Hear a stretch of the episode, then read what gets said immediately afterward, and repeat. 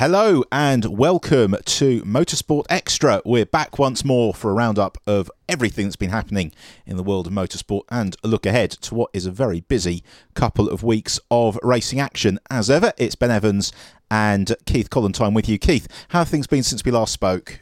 Hectic and obviously being right in the middle of back-to-back Formula One race weekends and with the Le Mans 24 hours coming up and an awful lot of IndyCar action as well. It's been a very heavy diet of motor racing uh, at the moment. I'm, I'm absolutely packed until uh, August.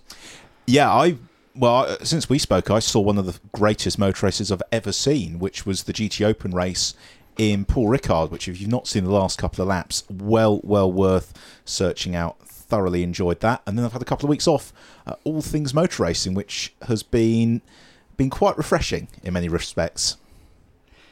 But we have got plenty to talk about. Let's start with the Canadian Grand Prix, and it was another victory for Lewis Hamilton. wasn't a great race for Nico Rosberg, and Mercedes' cause was helped somewhat by their main rivals, in this instance Ferrari, throwing the race away kind of a repeat of the Australian Grand Prix in many ways, and I think this will have hurt Ferrari more than they let on because they really did have a chance to win this one. Yeah, they they did. It was a brilliant start from Sebastian Vettel. Now, to be slightly controversial, for my money, the first corner in Canada has given Lewis Hamilton the world title this year. It swung things massively back in his favour, definitely. I mean, Rosberg had this 43 point lead two races ago, and he's squandered pretty much all of it very, very quickly. Because it was, you know, we spoke after the Spanish race about did Rosberg do the right thing to shut the door? Well, for, for my money, Lewis Hamilton didn't give Nico Rosberg racing room. He ran him off the road. And as Rosberg did to Hamilton yeah, the same race two years earlier. Yeah. And for if I was the championship leader and I knew that this battle was going to keep running all season, if I was Rosberg, I'd have held my line and and basically said to Lewis, "We can have a crash, or you can actually give me the racing room." The fact he backed out, rejoined in eighth, got stuck behind a Force India forever. Lewis Hamilton now knows next time he does that, Rosberg will have the same response. Did he really back out? I mean, they did make contact going into the corner. He could have. I'd have still held the line. You'd have found a way to. yeah, absolutely. Excellent, but even from that point, it wasn't a given that Hamilton was going to win. And and for the first few laps, you know, Vettel looked in a pretty strong position, and that Ferrari with its new turbo was within two tenths of Hamilton in in qualifying. That was a pretty good effort. Yeah, and it's going to make the second half of the championship quite quite interesting because actually, for the first time in several seasons now, we've potentially got a Red Bull and a Ferrari that on merit are going to be able to c- compete with the Mercedes at, at, the tracks that suit them. I think definitely. I mean, Ferrari, you know, on the quicker tracks, Canada, possibly Baku this weekend, and then moving on Red Bull uh, ring, uh, they could look good there. Red Bull, conversely, obviously they were so strong at Monaco. Ricciardo totally on pole on merits. You got to think Hungaroring, Singapore, they're going to be close there. So and they're going to cause headaches for Mercedes. You can't really see them being a season long championship rivals yet. But I think we stand to get some better races and, and maybe quite a few fewer Mercedes 1 2s than we had 12 months ago.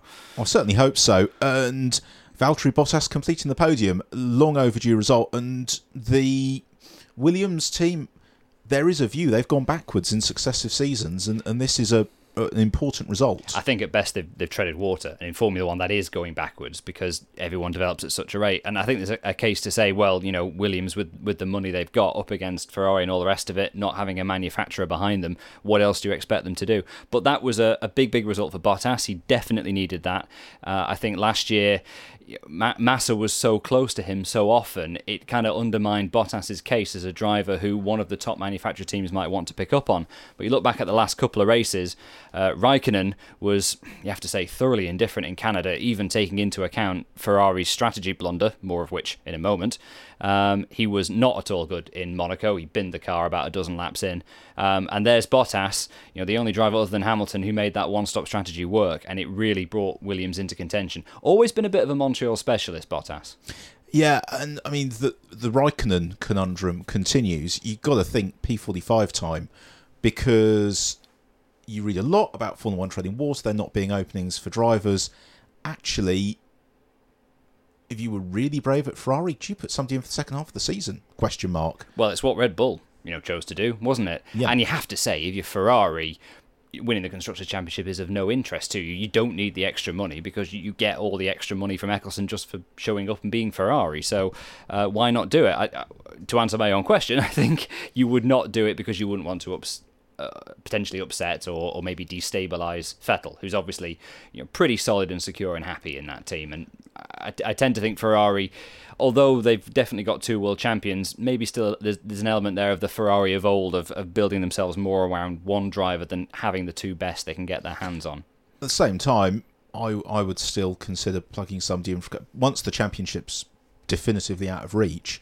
Plug somebody in for a few races, see what happens it would be a pretty harsh verdict on uh, on Raikkonen. You have to keep in mind, of course, as well. They've already cut Raikkonen's contract short once, but then maybe that uh, begs the question. Yeah, but in a, week, in a, weekend where Formula One's got a new alcohol sponsor, you'd have thought there'd have been something to elevate his game.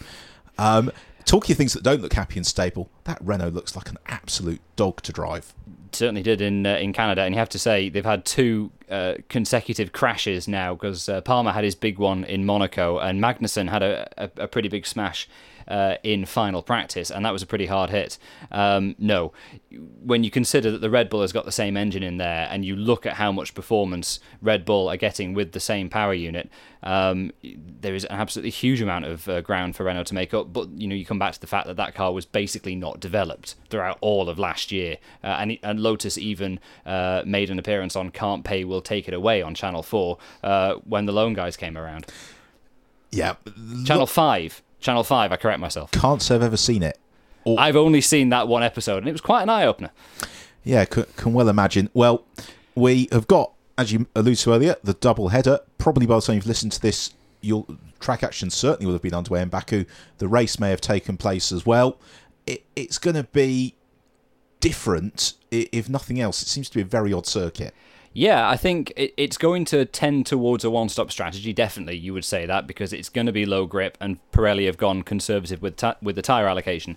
I mentioned that up top because it might not immediately be obvious to the Ferrari pit wall who made their massive blunder uh, with Vettel, which I think um, perhaps get into a little bit briefly. Um, a lot of people were surprised by that one, and that's why you know coming straight into this, I said it was a bit of a repeat of Australia um, because you know once again one of Mercedes' rivals surrendering the advantage of track position over the silver cars. Why would you give that up so easily?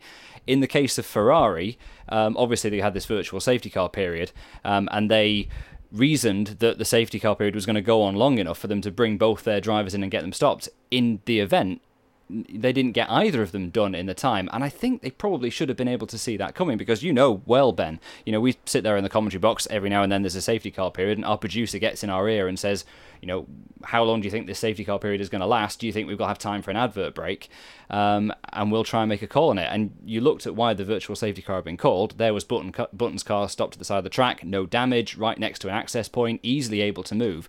That safety car period was never going to last very long. And sure enough, after 63 seconds, it was over. Um, so it was surprising that they didn't cancel the call for Vettel to come in, and astonishing that they didn't cancel the call for Raikkonen to come in, which completely ruined his race. Yeah, it, it was.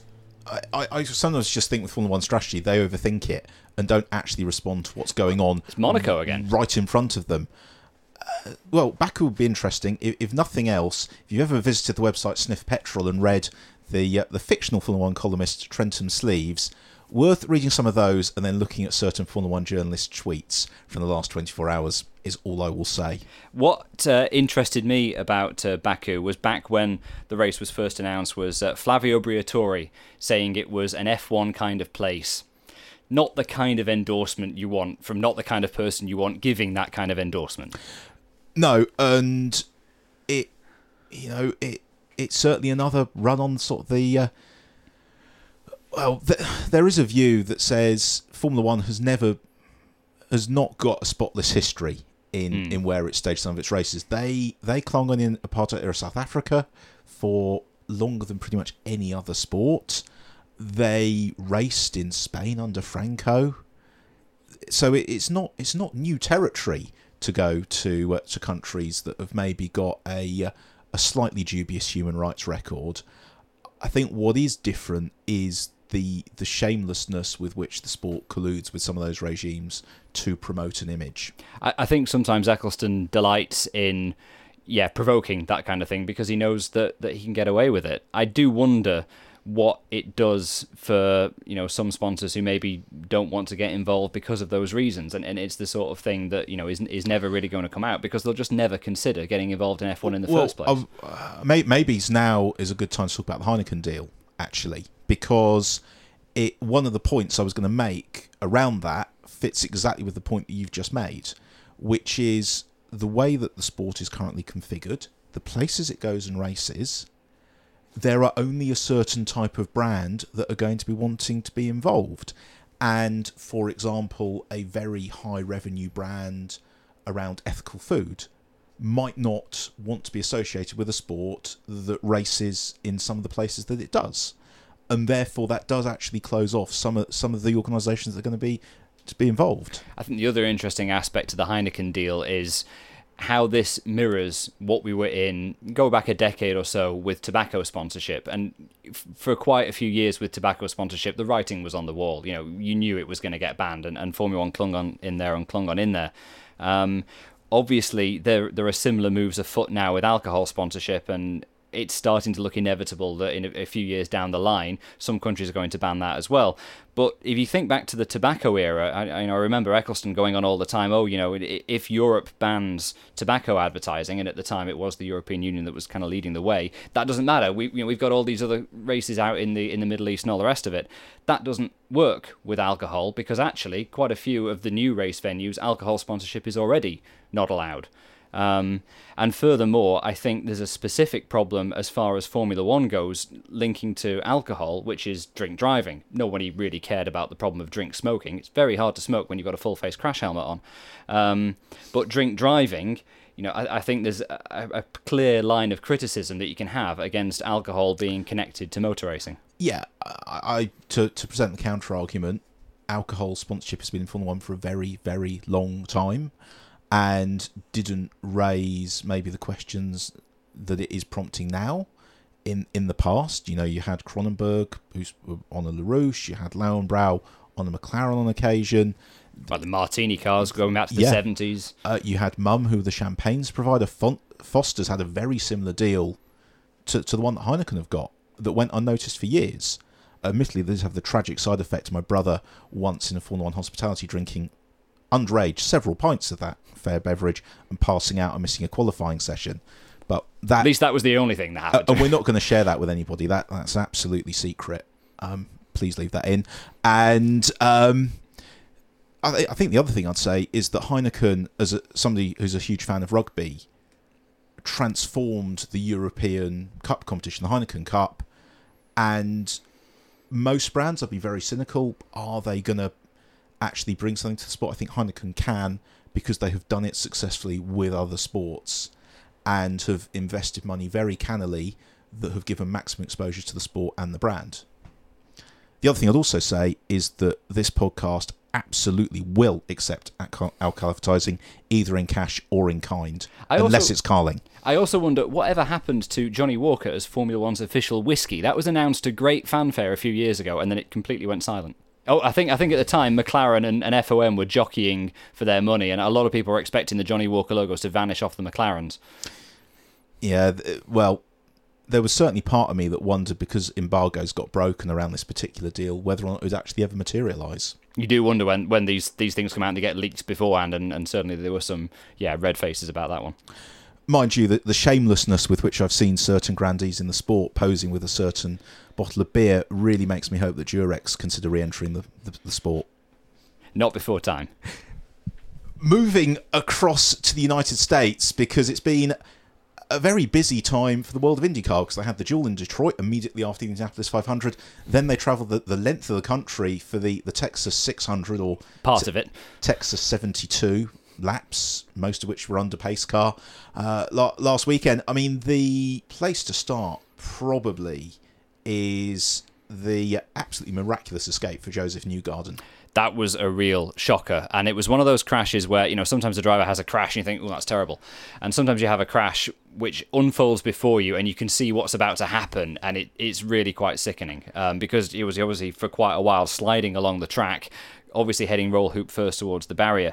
Um, given the nature of the crash, his injuries, which I think were limited to a fracture to his shoulder and a fracture to his wrist, were astonishingly light. Part of I think what bothers me about IndyCar crashes more than others is the drivers do so much to connect with the fans. You really care about the individual Absolutely, in the car. I know, I agree When an accident like that that's happening, and you know, Josef Newgarden, somebody I've worked with when he raced in the United Kingdom and interviewed him several times, and and you just really worry when you see the car sliding along like that. It is the particular nature of a track like Texas. This does get asked a lot. Is it too dangerous for IndyCar because it has the very very high steeped banking and it has you know that that nature of the uh, the slightly dented oval shape that they use particularly for NASCAR racing where if you have that kind of crash where you go hard against the barrier there's a very strong chance you're going to have a secondary impact further down the line. Yeah, I, I, there's part of me that thinks actually high speed ovals under modern safety standards are too dangerous. Even. Indy. I'm I would not be surprised if we got into a situation in a couple of years' time where you had Indy as the sole oval on the IndyCar schedule. Well, you have to say from a point of view of the tickets that they're able to sell, wouldn't be a huge surprise. I mean, even Texas, which has been a, a long-standing race, you know, back when this was the Indy Racing League when it first split from uh, from CART, as you know, when they started putting their oval schedule together, um, it was one of the the early ones they've had on. It's one of the ones that's remained there year after year, and for a while it even held two rounds, I think, at Texas. Um, but it has always been a worry. And of course, when CART tried to race there in 2001, because their their cars were so much more powerful, they went basically too fast for the circuit. All the drivers started to have blackouts and, and have these enormous crashes, so they couldn't race there at all.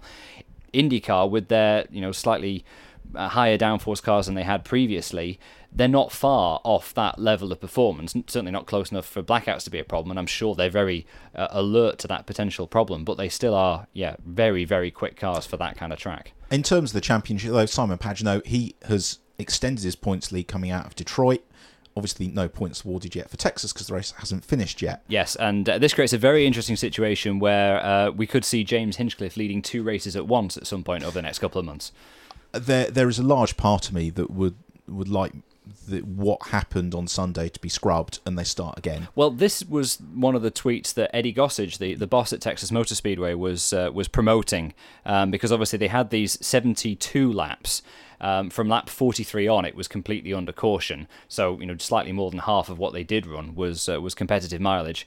Um, and I don't think he was coming down uh, on either side of that. But you could you could see the case in point, particularly from fans who you know travelled a long way to get there and then go and couldn't necessarily come back, just to say you know why not just start afresh. And also for Josef Newgarden and Conor Daly, their sponsors will have a race weekend with, with no exposure. I mean, well, they will because they'll be replaying that crash ad infinitum probably. But There's not an awful lot of the sponsors' logos left on No. Newgarden's car at the end of that crash. and and I think you know because I've been involved in race meetings where there have been make-up rounds from previous cancellations, and it can be really odd because you get to a point in the season where you've got different deals that have been done, and you've got ten cars sat in the paddock not getting to race because they weren't entered six months previously. Mm, uh, it would be odd for to have those teams show up and obviously you know Newgarden and Daly just to be standing around, not playing any part in what you know for the most part feels like a new race because there is still much of the race distance left to be run. What we'll try and do though, if they are not allowed to races, we'll see if one or the other of them wants to join us for the BT Sport commentary for that one.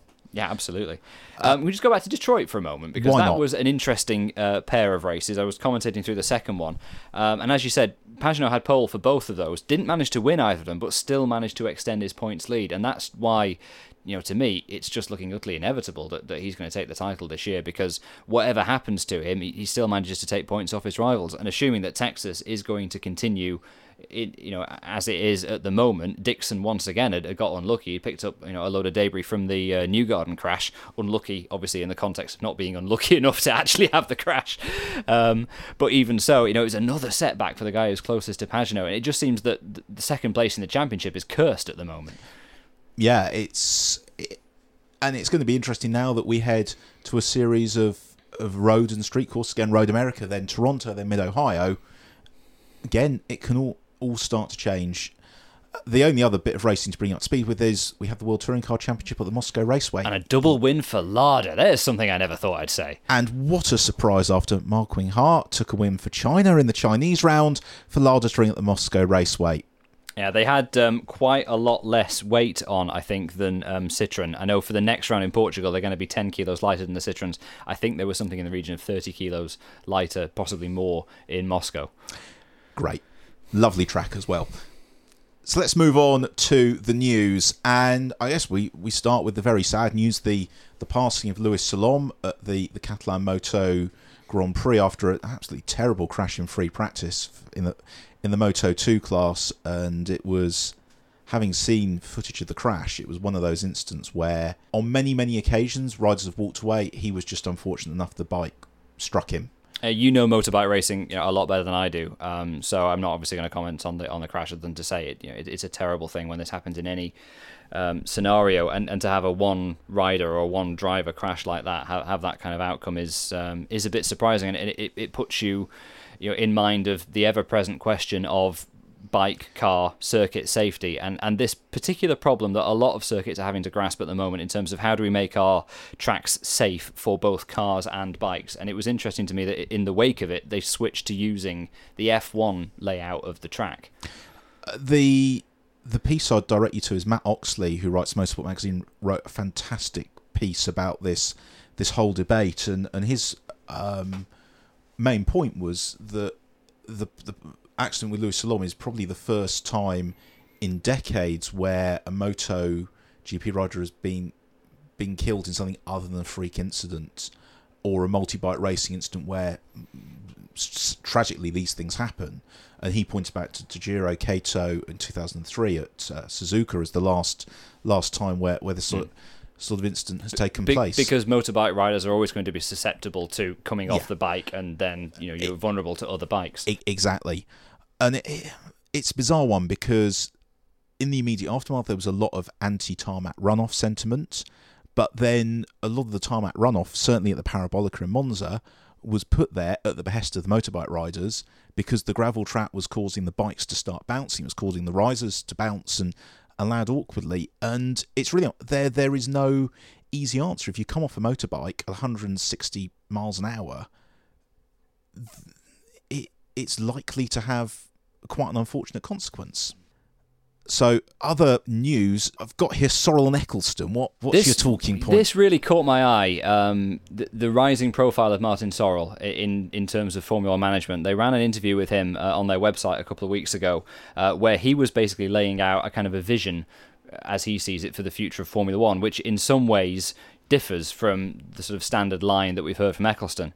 Um, and this interested me for two reasons. Um, you know, first of all, because it, it's unusual to hear anyone from within Formula One Group who isn't Ecclestone talking about you know what, where's the sport going? How are we going to make money out of this in the future? How is it going to develop the future of broadcasting? What tracks they go to you know the whole picture. And also sort of shoring up him as a figure with an F1 past and and talking about how you know one line that's kept coming up is uh, his presence at the Monaco Grand Prix back when Jackie Stewart was racing there and all the rest of it. So that in itself is interesting, but also to me the fact that this is the second time he's popped up in this context this year because a couple of months ago he did uh, a, an interview with Ecclestone at an event in London, an advertising event, and this was an hour up on the stage in front of the cameras, generated a lot of publicity. Um, and it does kind of make you think in terms of what is going to happen post Ecclestone? What are Formula One Group's plans? What are Ecclestone's plans? Um, what figures may come to the fore? And I think those two things taken together does make you, you know, I, I think it's been positioned in such a way as to make us think Martin Sorrell is one of these names who's being lined up in that way.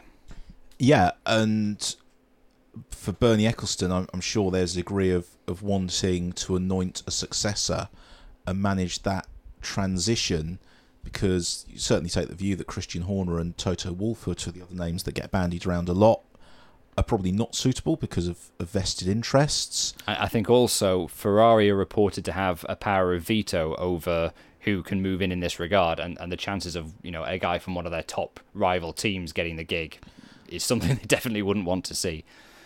And of course, Montezemolo is also on the F1 board. Yeah, very few things Ferrari don't seem to get. If I if I was to throw some names at it, I would say Jonathan Palmer would be a very strong candidate if you wanted somebody steeped in the sport as a driver, solid, as a circuit very owner, solid business background, and promoter, and, and, knows the business inside out. Also, likewise, Alan Gow from the British Touring Car Championship. Those are the sort of people I would be looking to maybe go a bit left field. People who've been ringmasters, who understand all the politics, and and might well be able to step up. But equally, recently, uh, Montezemolo, in between having one of his latest whinges about, oh, the cars aren't fast or loud enough, um, was espousing the view that whoever steps in in place of Ecclestone, it may well have to be multiple people. And that is definitely a scenario which I think is realistic. A figurehead, but also a couple of other guys, you know, to, to get jobs done in different areas. Would be, yeah, license for chaos. One, one Well, could- yeah. one, uh, and it leads us So, so very little will change. Indeed, it, it leads us in nicely. You put out a call on Twitter for questions. Uh, we will have Grammar Corner for everybody who did a like and a retweet rather than a question. But we, we had a very good question from Pete Richardson, which is Should celebrities be doing interviews? I don't think that was his question, was it? That was one of them, and that's the one. That's the one that, that got me excited because you cannot have enough of people who know nothing about motor racing talking to winners on the podium. it, it certainly always warms the cockles of my heart. And and when uh, Max Verstappen had that amazing shock win uh, at the Circuit de Catalunya, uh, and he was then up in front of Pl- Placido Domingo, answering, answering all quite kinds of meandering, rambling drivel, uh, I certainly wasn't throwing my shoes at the television. I I think the thing is, it should be reciprocal because if you want to have a movie star come and interrupt my Grand Prix, then I want Kimi Raikkonen to be presenting the Oscars. You know, I think I think people have learned quite quickly. People should state what they're good at uh, after that. Well, talking about celebrities uh, connecting to Formula One, though, recently, I saw Red Bull have had uh, Lindsey Vonn driving one of their. Oh, actually, it was a Formula Renault uh, 3.5, now a Formula V8 3.5 car at the Red Bull Ring. Yeah, and that that's kind of cool. And I quite like it when you when you see the celebra- a celebrity who's prepared to step up and Actually, and- have a go. and, and actually have a go. So so that that's positive. The, the the question I think that you were alluding to is does Formula One try too hard to make itself popular? Yeah, and it's a that's a difficult one to answer, and it's I think I said to Pete on Twitter that's an essay question kind of kind of question because I think to an extent it's inevitable that it has to because you know we live in the real world. Formula One's a huge business, and you know we've all seen what's happening to the television figures at the moment. Off the top of my head, I think there was 600 million in 2008, and there were 400 million last year obviously some of that will have gone because people are watching online legally and those figures can be traced. Some of that will be gone because some people are watching online illegally um, and those figures can't be traced. But i also think there's a, probably a substantial number of people who just aren't watching anymore. Um, and, and the question is where the, where those numbers are going? And i think formula one does realistically have to address that. But in terms of is it trying too hard to be popular the problem I always have when I think about this is I find it hard to separate the things that annoy me about Formula One from what do I really think is holding it back. You know, I can't stand DRS. Is it actually hurting F1's popularity? I honestly don't know. I really couldn't tell you. I think for, for dedicated fans like myself, it's a big turn off, but we probably keep watching anyway. For the casual fans, maybe they don't even notice it's there. I think it's also overarching all, all of it is there's too much too many other things to do now on a Sunday afternoon. That's definitely a huge And- competing factor. Having spoken with with promoters in the sport in Europe, they cite that as really the number one issue. Hmm. That now you've got shops open on a Sunday, you've got many many television channels available. There are other things people to do. Whereas actually, if you go even 20 years ago and you look back on the Hales- halcyon days of the 1990s, actually most people in the United Kingdom had four television channels. The other three were showing pretty terrible programming, so you watched the Grand Prix because the shops were shut and there was nothing else to do. Yeah, pretty much. Um, but I also think that there's another way of looking at this question. Does Formula One take its popularity problem seriously enough? I would answer that with a no, because I think you look at some of the things that have happened recently, you know, the readiness with which it went for things like double points or this stupid elimination qualifying system, which was only ever going to fail and lasted two races, which were two races longer than it should have done. You know, these are symptoms of uh, you know, a sport that realizes it's got problems but isn't handling them in an in an intelligent, you know, critical way. It's just coming up with knee jerk, oh, this will fix it, and throwing out these ideas that then completely bomb. So I think there's something to be said for, yeah, it, it realizes it's got a popularity problem, but it doesn't attack it properly. Yeah.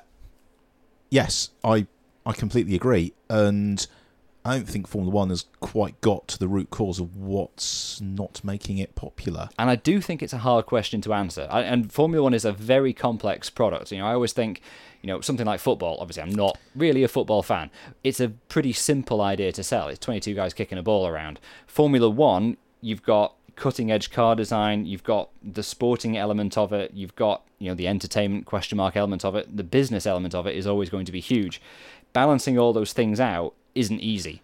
And you know, it does get things wrong sometimes, and I do criticize it, and I think that's correct. But we should also appreciate this is a very complex sport. And you've hit the nail on the head for me. It is too complicated for for most people to follow. The races are devastatingly complex, and you've got the strategy, you've got different types of tires, you've got DRS, you've got this, that, and the other, and it just becomes a little bit of a headache, and, and it becomes a headache for me and with the strategy and and I've said it before, if people really wanted to see cars in the pits, there'd be grandstands outside Kwik Fit every weekend. People want to see cars going quickly on the track and racing wheel to wheel on the track, and they don't want DRS. You want cars that have got an aero package that means they can actually race. Overtaking is possible. It's not easy, but it's possible. Mm. No, I, I, I tend to agree with that. I mean that this is my position, you know, as a as a long term, you know, passionate fan of the sport. I've been watching F1 for oh god since 1989, um, and yeah, that that is basically how I see it as well. I I think that would sell, and I also think we're in this unfortunate situation now where because the popularity is a problem it's a constant subject of debate and it's always been talked about in in the TV commentaries. And again I'm I'm not criticizing the journalists or commentators or or, or the media in, as a whole because it's obviously a talking point but the very fact that it's become a problem means it feeds into itself. Not always in a very healthy way. No no easy answers I think is the answer to that question. So let's have a little bit of look ahead. And again by the time that you listen to this, the race may well be underway or will have finished. The Le Mans 24 Hours this weekend. Keith, what are your thoughts on the Le Mans 24 Hours? I can't wait. It's always one of my absolute favourite races. Um, and as we record this at the moment, qualifying one was yesterday, qualifying two is about to happen. Um, obviously, you know, who actually gets on pole doesn't really decide an awful lot, but just getting to, you know, watching the cars, seeing them at night, uh, all lit up, it, it's just amazing. Um, but what's got me interested for this year's race? I think I think there's one interesting point around this year's race that I've not seen much discussion of, um, and that is that while the field has increased in size, we've gone up from 56 cars to 60 this year. That in itself is great to see. But up at the front, the LMP1 field has really shrunk. We've gone down from 14 cars to just nine. Um, and I think there's a couple of things there. Obviously, you know, a big part of that reduction is because of Nissan, and you know, let's be realistic, they were never lapping at LMP1 speeds to begin with.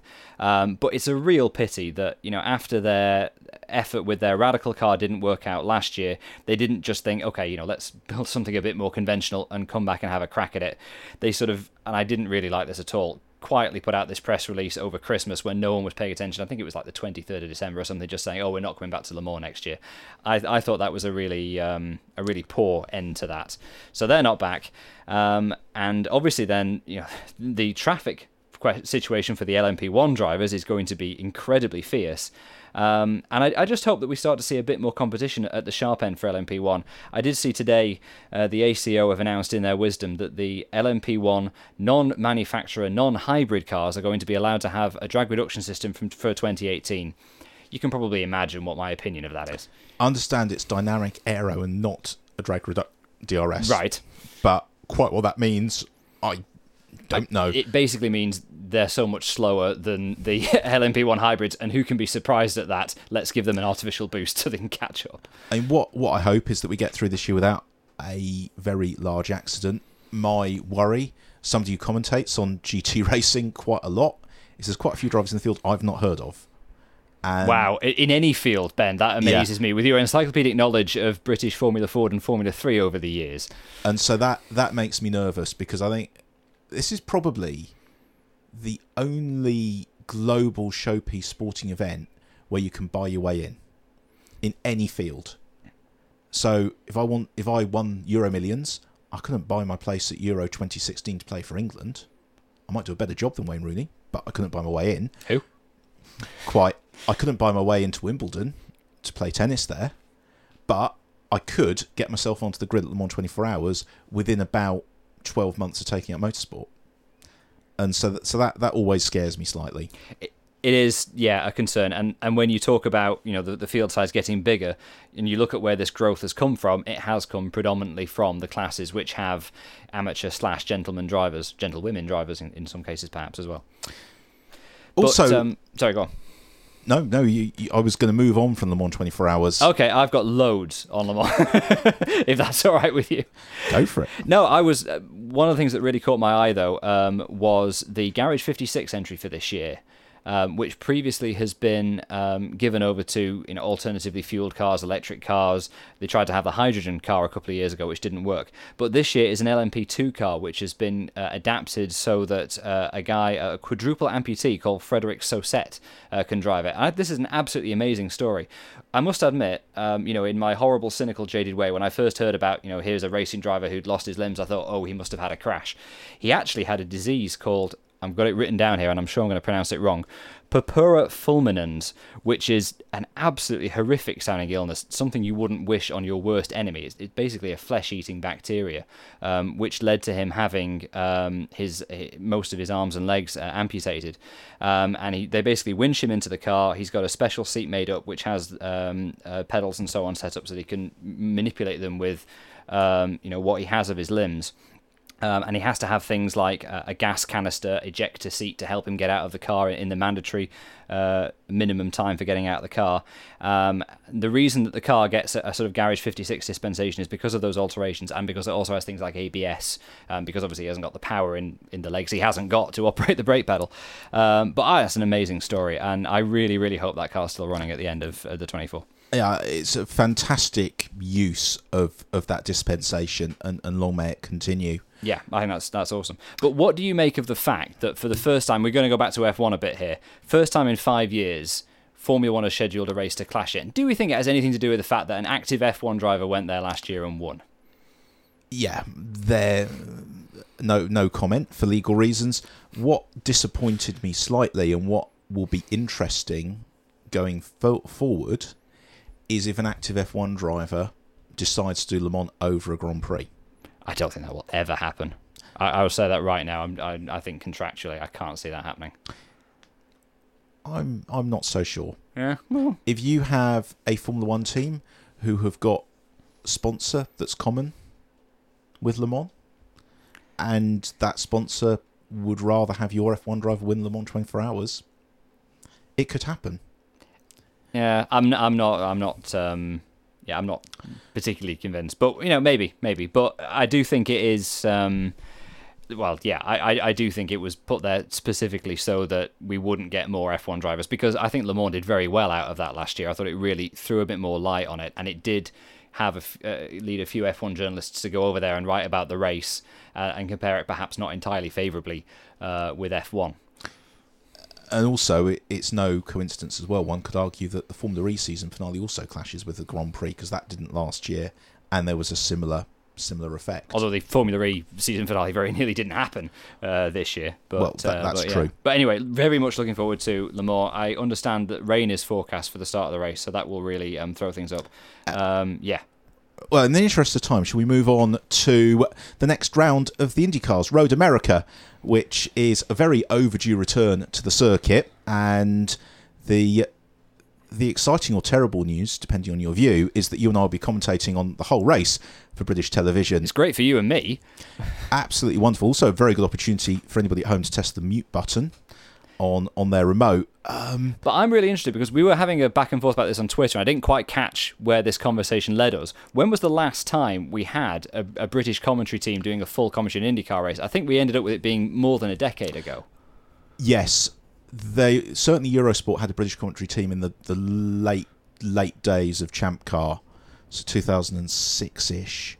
Um, I remember watching the the IndyCar race on the BBC from Rockingham, and again that wasn't the the American commentary team. I think it's probably worth picking up why we're doing this because it is an absolute technical nightmare for us to do the break filling that we, we currently do on on BT Sport and when we're doing the races we get a large proportion of the comments we get back say we'd like to have a go with British commentators doing the whole race we're doing this as an experiment. We we hope it works. We hope you like it.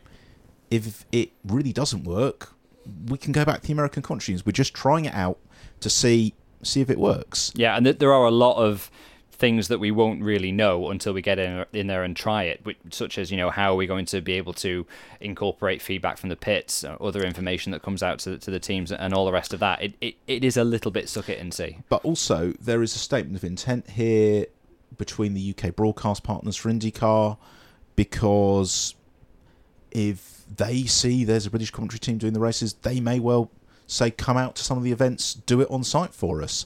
And that's surely got to be something to aspire to. We want to do the very, very best coverage possible for UK fans. The ad free stuff we've done is brilliant. It's a step forward from where we were. And we were thrilled to get the opportunity to do that much. We we know it can it, can be done a bit better.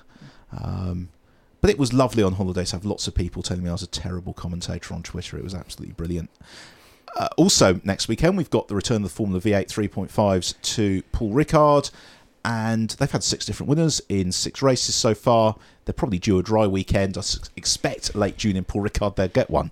Yeah, they, that's looking a bit better for them. Um, yeah, Tom Dillmann doing really nicely uh, in that championship, um, but you could see one of the others taking a bit of a run at him. Vaxivière, if, if he's got that car sorted now, I'd, I'd definitely have a look at him. And he he was so fired up in that in the French round last year, which obviously wasn't at Paul Ricard, it was at Le Mans Bugatti.